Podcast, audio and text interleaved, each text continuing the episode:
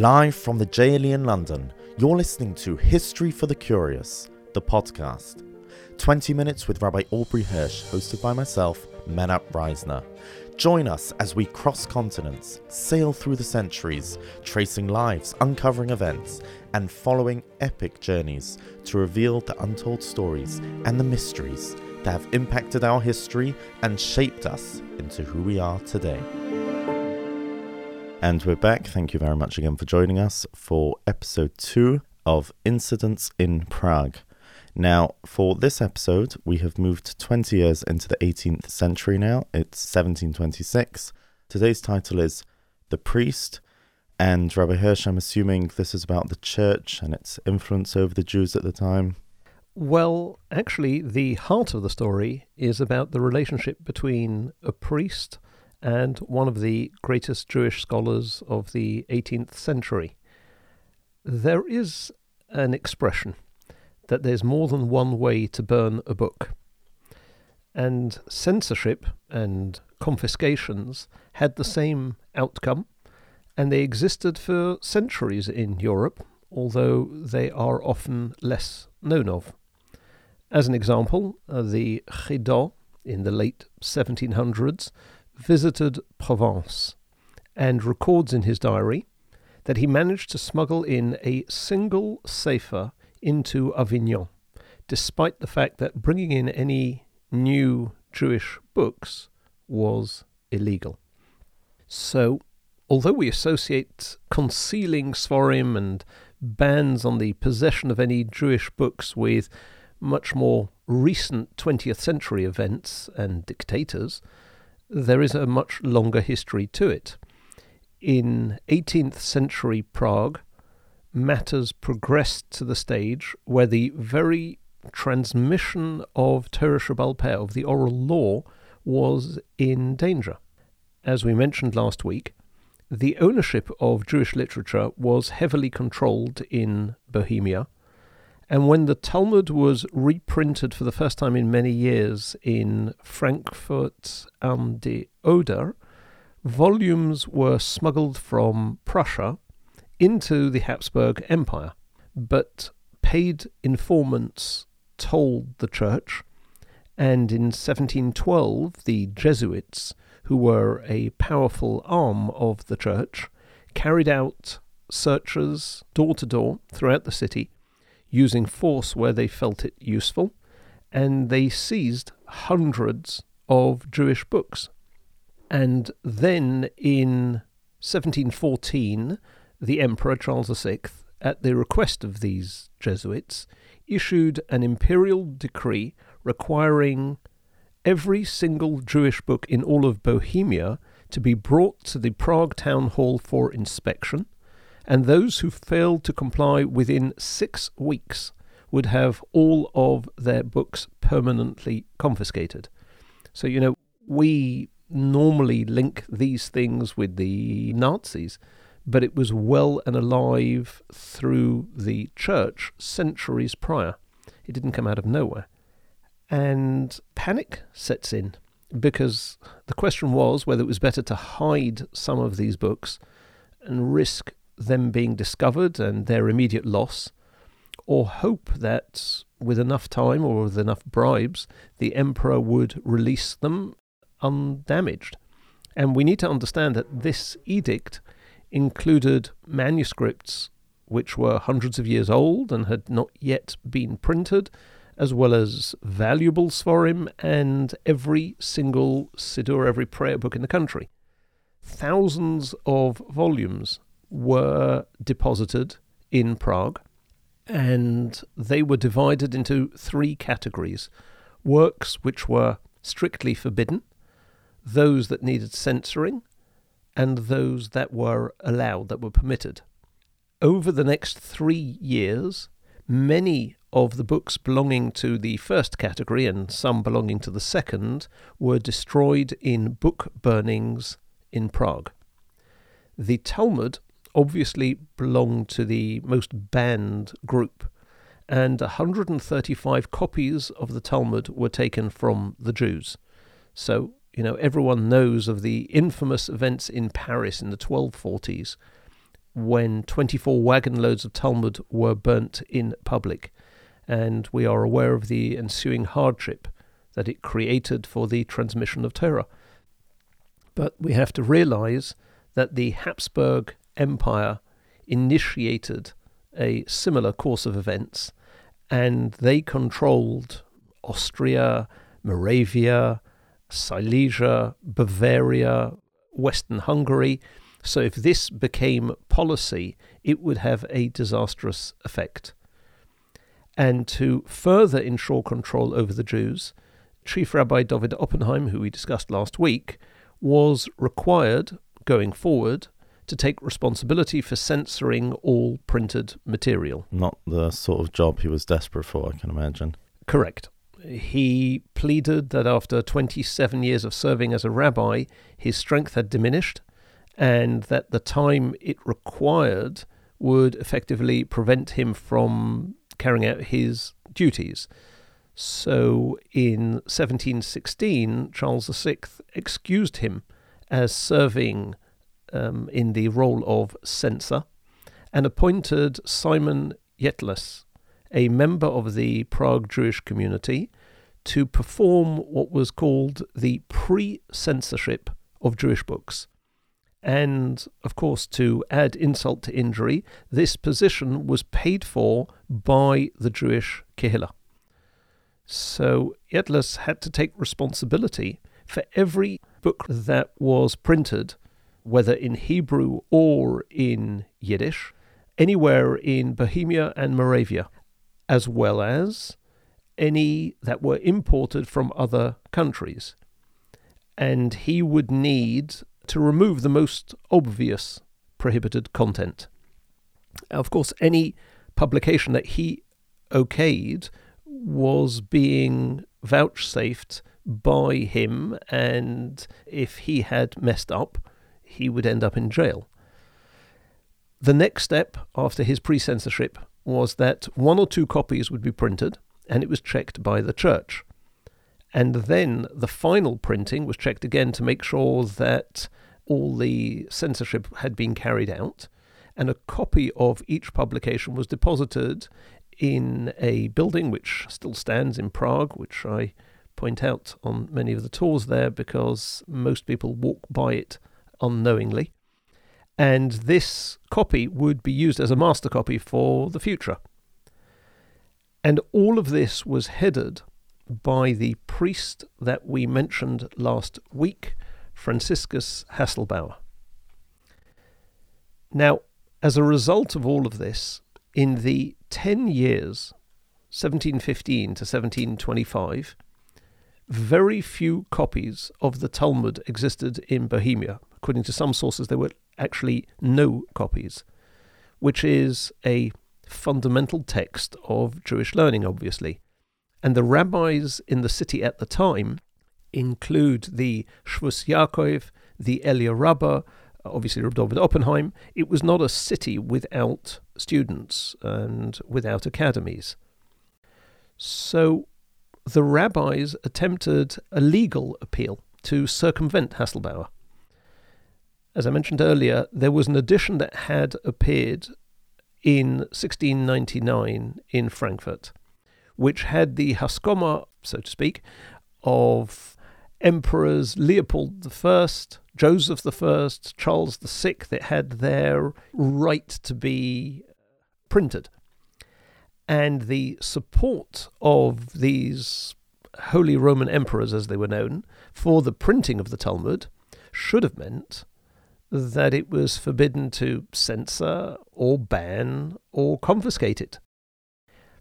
But it wasn't simple as that because how could they have permitted the publication of a work that had been denounced by the popes and been placed on the index of prohibited books. How could these emperors have allowed themselves to do so?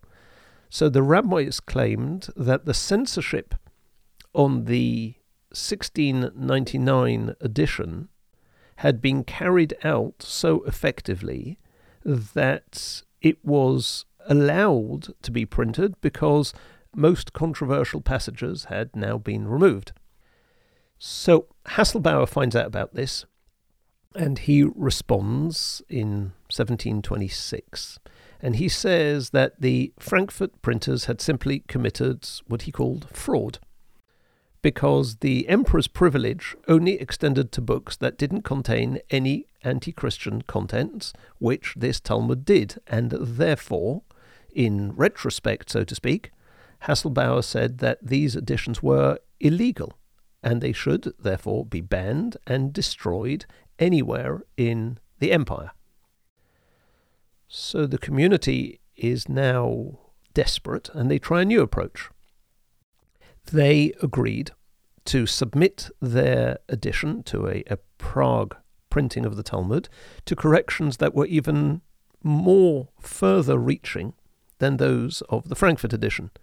They therefore understand that the price of publication of such an edition would be to agree to extended censorship. Now, Haselbauer agrees with this, and the idea of publishing the Talmud in Prague is slowly gaining currency. But that's only until Haselbauer's real agenda was revealed. He didn't simply want to remove bits from the Talmud. He wanted to produce a work that would serve his missionary purposes. He would, in his eyes, be the first church figure to succeed in doing so. So, firstly, he composes eight principles to be followed.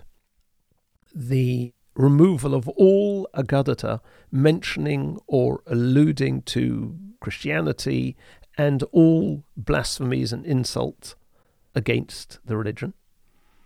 The removal of any Talmudic description of miracles, removal of anything that interpreted the Tanakh in a Kabbalistic or what they termed other irrational manner, and the removing of all unseemly metaphors about Hashem.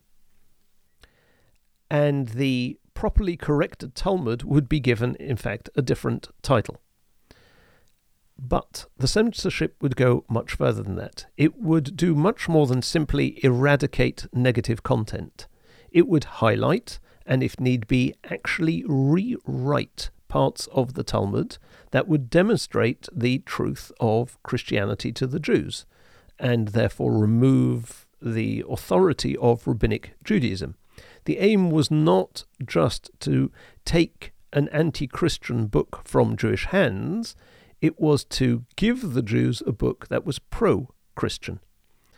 Now, at this point, the elders of the community responded, saying if they did so, then simply no Jew would buy a copy of this Talmud. so it's stalemate.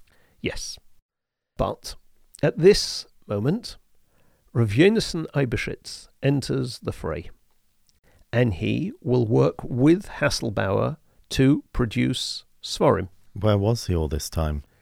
So he was a Dayan of the Besdin in Prague, and he is known generally uh, for his Svarim, for his genius, but also for his dispute with Rav Yaakov Emden when they both lived in Germany in the 1750s.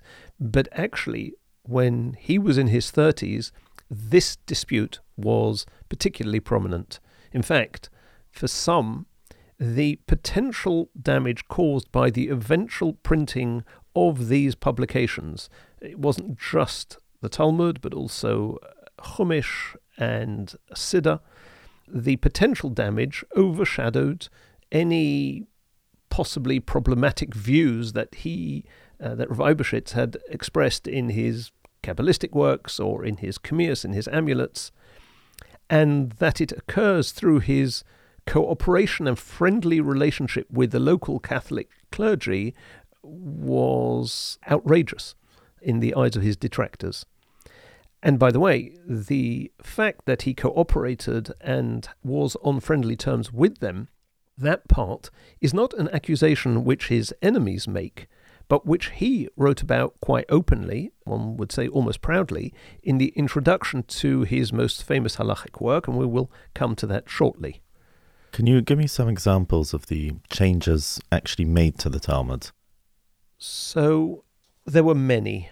To share maybe a few to give you an understanding of how far ranging they were, there were around 190 words removed from a piece in the Gemara in Brochus, we're talking here, Daf Vav Amud Beis 6b, which eliminated the entire section that discusses Hashem wearing tefillin.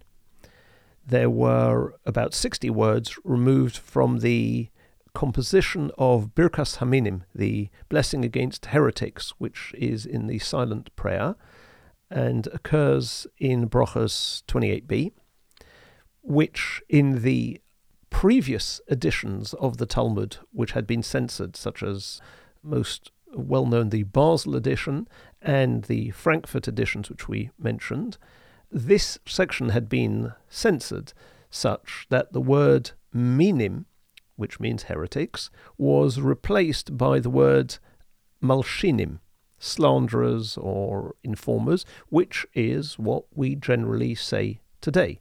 Because at that point, the Christians could say it doesn't refer to them, which is, when you think about it, a little bit childish.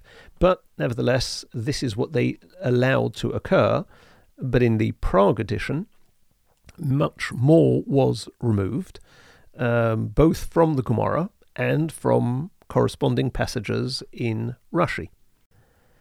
And then under the heading of indecent or irrational material.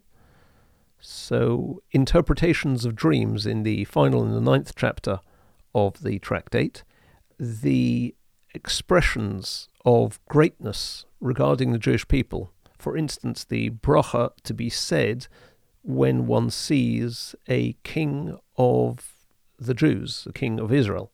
That was taken out because it implies superiority to the Jewish people. And censorship was applied to anthropomorphic expressions such as God crying.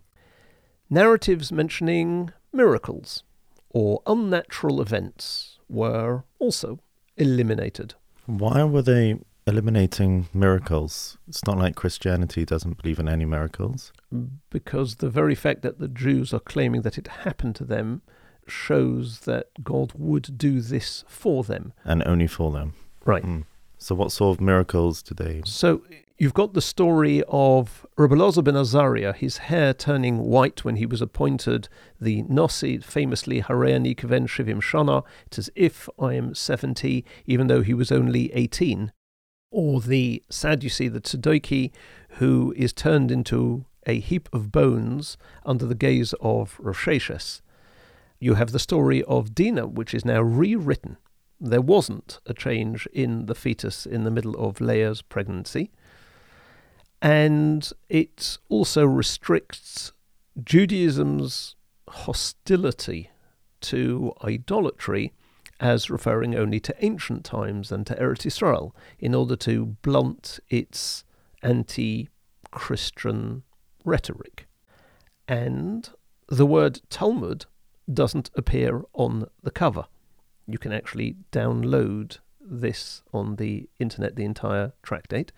The volume is renamed Hilchos Brochus, the Laws of Brochus. Are there any originals left of the censored Talmud?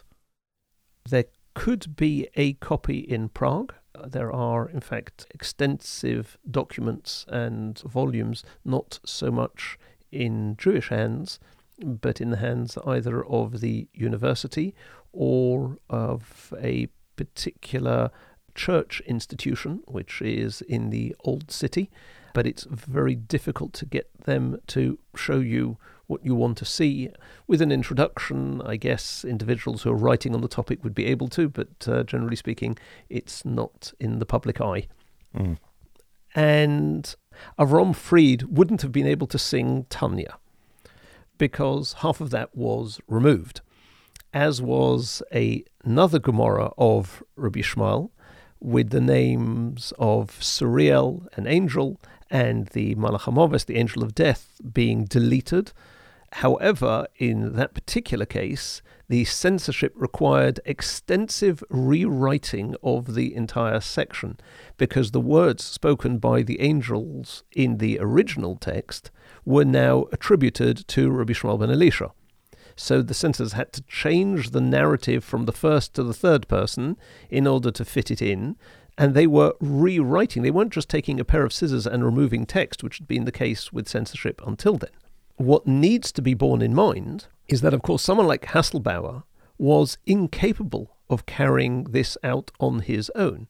You needed somebody who was proficient in the tractate, i.e., Yonasan Eibeshitz. So then they print it on the basis of this partnership between them. Yes, and Rav Eibeshitz himself writes of his success in printing the Talmud. He writes this in the introduction to Kreisi U'Pleisi' halachic work, where he says, you know, I was vindicated and given permission to print the books of the Talmud, which wasn't given before, because he was referring to the fact that for decades no copy of the Talmud could be printed in Bohemia. And there is an archived document which explicitly mentions his involvement in censorship. It's not in Prague, it's in Schleswig Holstein, because in 1752, during the dispute that he had with Rav Yaakov Emden, Sir Rav Eibeshitz's detractors filed a case against him at the Royal Court of Denmark, and he requested letters of recommendation on his behalf from important Christians that he had known in the past, and one was written by Father Haselbauer in 1753. He writes, I attest that Jonathan Eibeshitz, the current chief rabbi of Altona, Hamburg, and Wandsbek, Ahu, resided here in Prague for more than 20 years and was always honest with us. He served as a chief rabbi and was appointed by His Imperial Royal Majesty as a censor of the Hebrew printed books. In this capacity, he writes, we were in daily contact with him, and we can say about him nothing but fameworthy and good things. This is the priest writing. When he moved to Metz in 1742, all the people here were displeased and wished he could have stayed in Prague. I guess that's a sign of his genius, how he played them. Yes, although he did have to cooperate. Yeah. How did the Jewish world out of Prague react to the printing? So the reaction was not long in coming. There was outrage, mainly out of fear that this would set a precedent for all other printings. An account of this is in a letter from Rav Moshe Chagiz, who was living in Altona at the time, which he wrote on Rosh Chodesh Teves, the first of Teves, which corresponded to the 25th of December in 1726. And he writes to a Polish rabbi who was part of the Vad Arba Arotzes, the Council of Four Lands, to say that certain individuals from the Prague community, he starts in the plural, he actually ends up in the singular, secretly conspired to obtain from the Jesuit order, uh, he calls them Chachomim, Haramemim, Babayis Hakomrim. He got permission to print the Talmud according to Christian tradition, and that in order to do so, he, this individual who is unnamed in the letter, had been given a list of what should be added and removed. And then he writes, and I quote, We have missed the opportunity to prevent the publication of uh, Masechtas Brachas. However, there is still time to stop the process of the publication of the remaining tractates. And if we fail to do so, there would never be an end to the matter, because errors and distortions in the Talmudic text would accumulate, and future generations would not be able to recognize them anymore.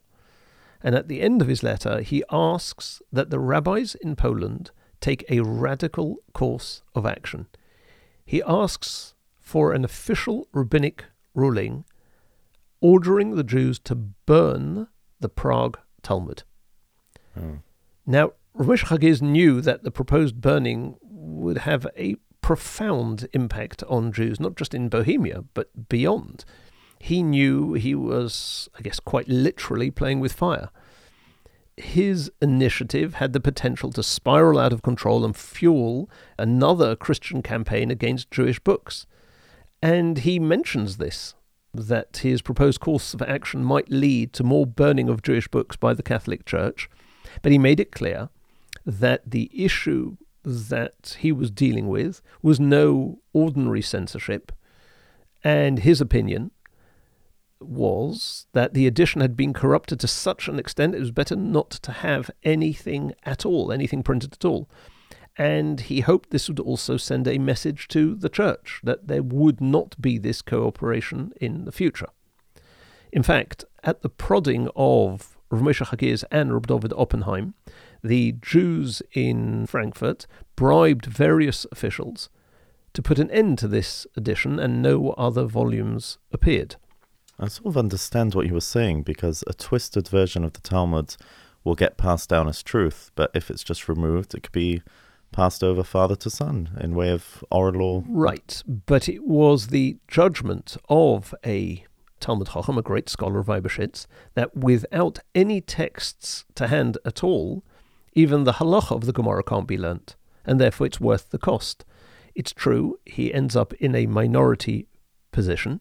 So, whereas we can say that you know his writings today are completely accepted by the Jewish community, this decision was not an easy decision to make. Fortunately, you know we live in times where we neither need to make these decisions nor decide who was right.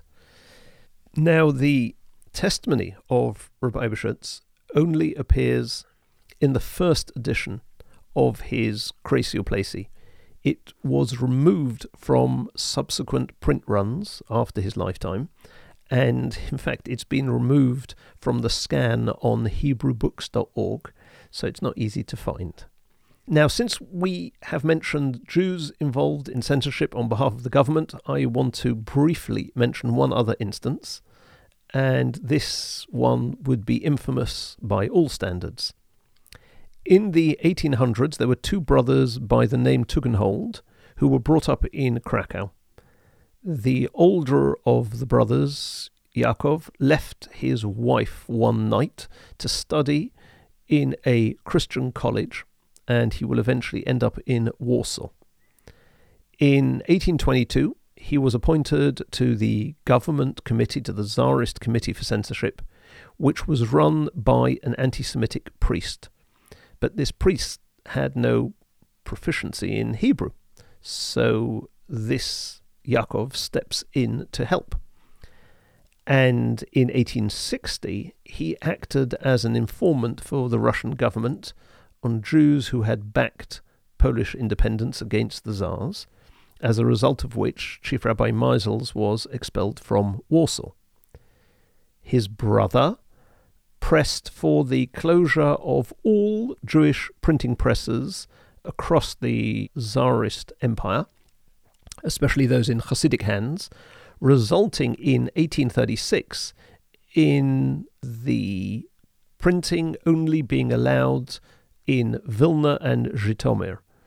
And he was given control of all the books printed in Vilna, and he records this with pride, his you know his actions and the results.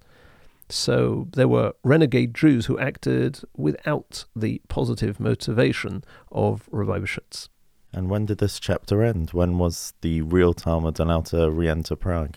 In the 19th century. The reason we have the Hagos of Rav Betzalel of Rendsburg, Regensburg, printed on the page of the Talmud is because uh, he managed to bring about a printing of it.